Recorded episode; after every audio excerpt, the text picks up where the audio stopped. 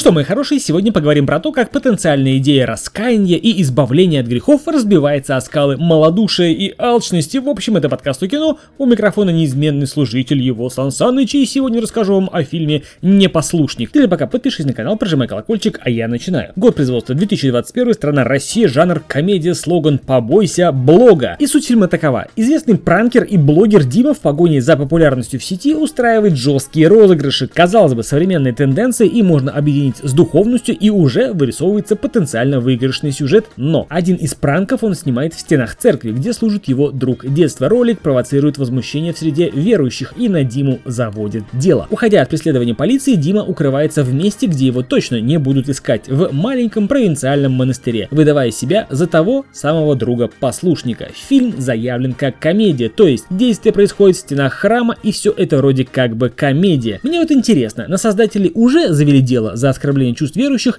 или же еще только собираются подписи? Итак, пройдемся по сюжету. Все, абсолютно все, что делает главный герой, не относится к религии, не относится к служению, все он делал исключительно по наитию, по своей старой блогерской привычке, все превращая в шоу или в пошлый розыгрыш. Все поступки движимы или похотью, или личные выгоды, служение, покаяние, смирение, бескорыстие. Все эти слова нашему главному герою недоступны, а может быть и не знакомы вовсе. Но все, что свято, все, что сакрально, все признается скучным и душным, и все создатели стремятся перекрасить, осовременить. Веру, служение, чувства, честные и чистые, тут же в одно мгновение заменяются на вульгарные и пошлые сиюминутные низменные страстишки. На протяжении всего просмотра у меня создалось стойкое ощущение, что весь фильм можно описать действия главного героя одной лишь фразой: шелудивый пес в храме. И от этого определения все его поступки и действия. Быть может, кто-то увидит в фильме некую проблематику типа отцы и дети или заброшенность зданий, храмовых комплексов, коррупция в церковной иерархии, но уверяю вас, фильм вообще не про это. Даже тема любви максимально не раскрыта и опошлена. Тема эта не главная, ни как спасительная,